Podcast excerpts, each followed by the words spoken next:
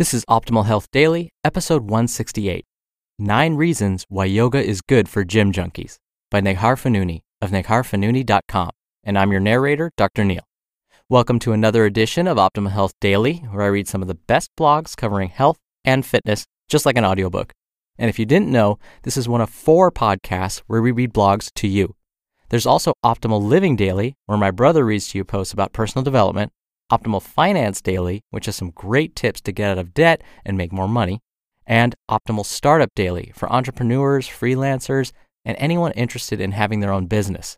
Definitely check those podcasts out if you like the format of this show.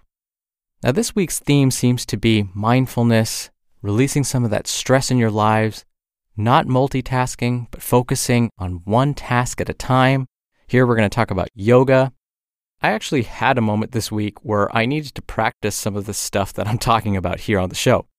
This sounds super silly, and as I say it out loud, it's gonna sound probably even worse. But I have no problem, of course, speaking in front of people. I have no fears when it comes to a lot of things in life. But for some reason, I had major anxiety the other day. And again, it was over the weirdest thing. I had to go in and get fitted for a suit. I'm going to a wedding in a couple of months, and I have no formal wear.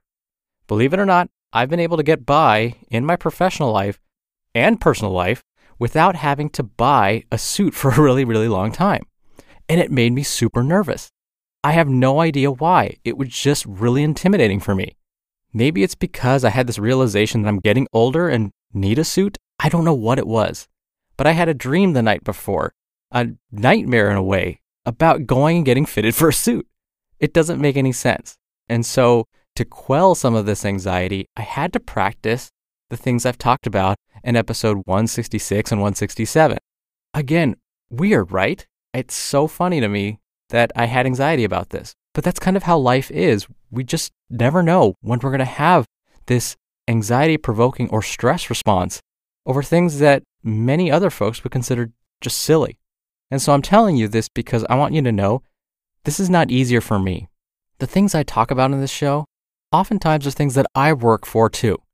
They're not things that come naturally to me. I am not perfect and I work hard at a lot of the things that I talk about. All right, enough about me. Let's get to today's post as we optimize your life. Nine Reasons Why Yoga is Good for Gym Junkies by Neghar Fonooni of negharfonooni.com.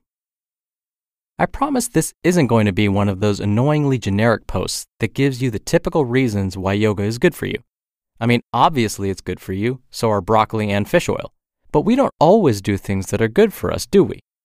Sometimes it's because the things that are good for us just, well, they suck. But other times, perhaps we have reasons why that, quote, good thing doesn't pertain to us.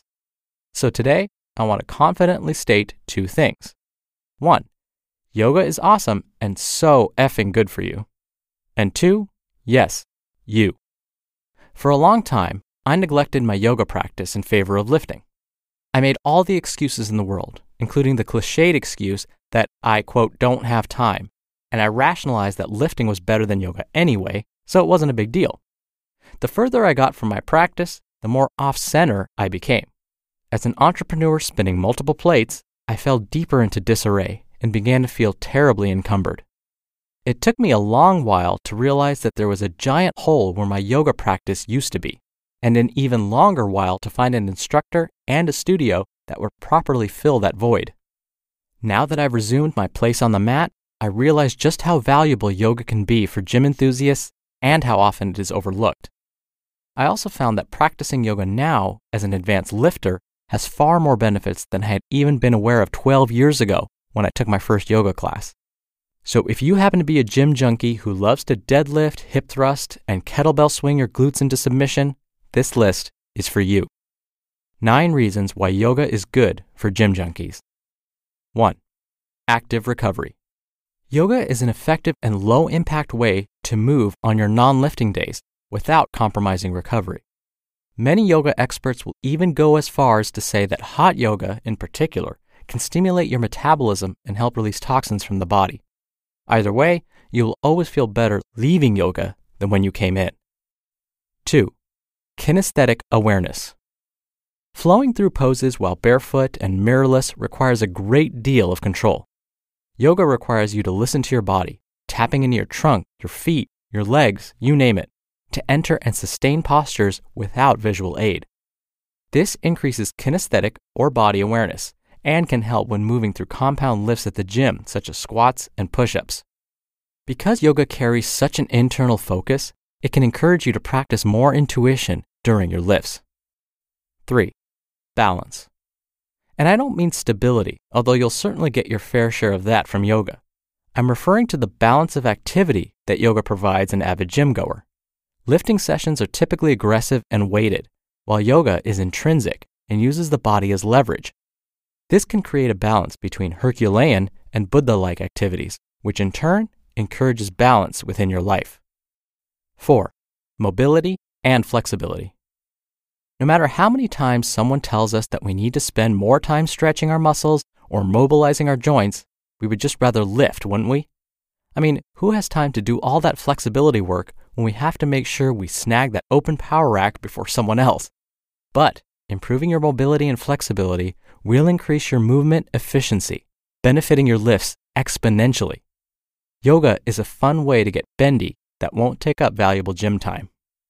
5. Breath control.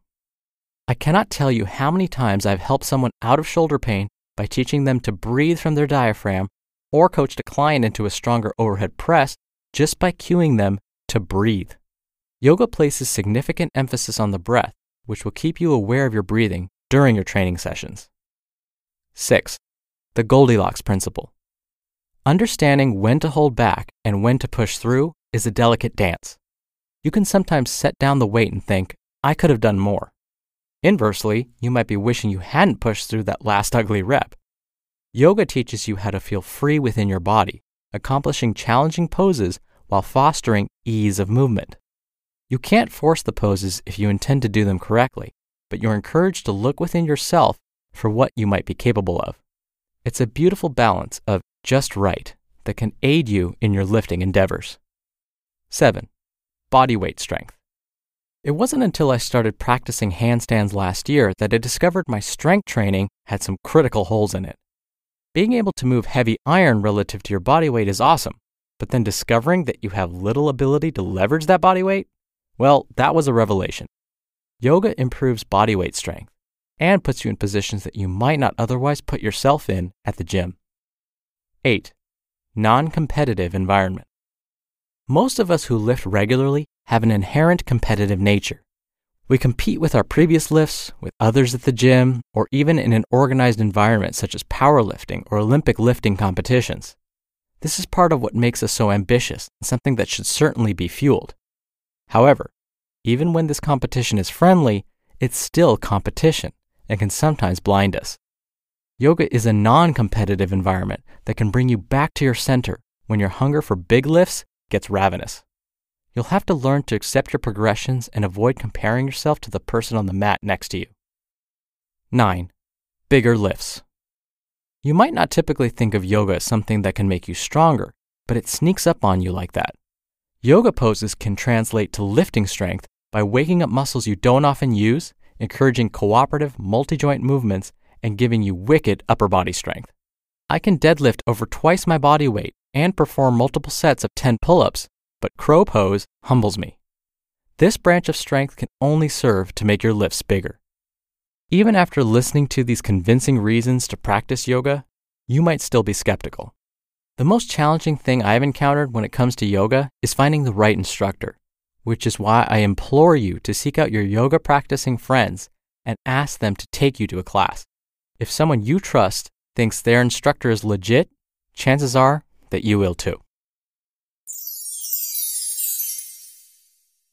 You just listened to the post titled Nine Reasons Why Yoga is Good for Gym Junkies by Neghar Fonooni of negharfonooni.com. I can honestly say that yoga wasn't my first priority. My wife actually forced me into it. And even in the beginning, it didn't really click with me. I didn't like it. It was uncomfortable. I was not flexible at all. And so it was essentially three hours of me hating life. But there was a moment where all of a sudden it clicked. I noticed I could bend a little bit further. Each class ended with about 20 minutes of relaxation or meditation time. And there was one class I still remember where during that meditation time, I felt something happen. A change occurred. I got to that place that the instructor kept talking about. And from there on, I was hooked. Now, I still don't practice yoga as regularly as I should. P90X Power Yoga is still kind of tough for me, to be honest. But I do practice some of those poses, especially when I stretch after my workouts. So, this is again something I'm not perfect with, but I work on, and I encourage you to do so too. Now, just as a reminder, if you like the format of this show, check out Optimal Living Daily to learn more about habit building, minimalism, mindfulness, productivity, and lots more. That's hosted by my brother. Check out Optimal Finance Daily to learn more about personal money management in non technical terms. And don't forget about Optimal Startup Daily if you have your own business or are interested in starting one. I'll be back tomorrow for Thursday's episode with a post from Nia Shanks. So I'll see you there where your optimal life awaits. Hello, Life Optimizer. This is Justin Malik, creator and producer of this show and Optimal Living Daily, the brother podcast of this one. Literally, I'm Dr. Neal's brother. If you like the format of this show, you'll love Optimal Living Daily too, where I also read to you from blogs, but cover other topics like personal development, finance, and minimalism from bloggers like Derek Sivers, The Minimalists, Zen Habits, and many more. So for more amazing content read to you for free, come subscribe to Optimal Living Daily too and together we'll optimize your life. You've been listening to Optimal Health Daily. Be sure to hit the subscribe button to stay up to date on each new episode and head to oldpodcast.com. That's oldpodcast.com for a free gift, as well as more actionable tips and resources to help you maximize your potential. Thanks for joining us, and remember, your optimal life awaits.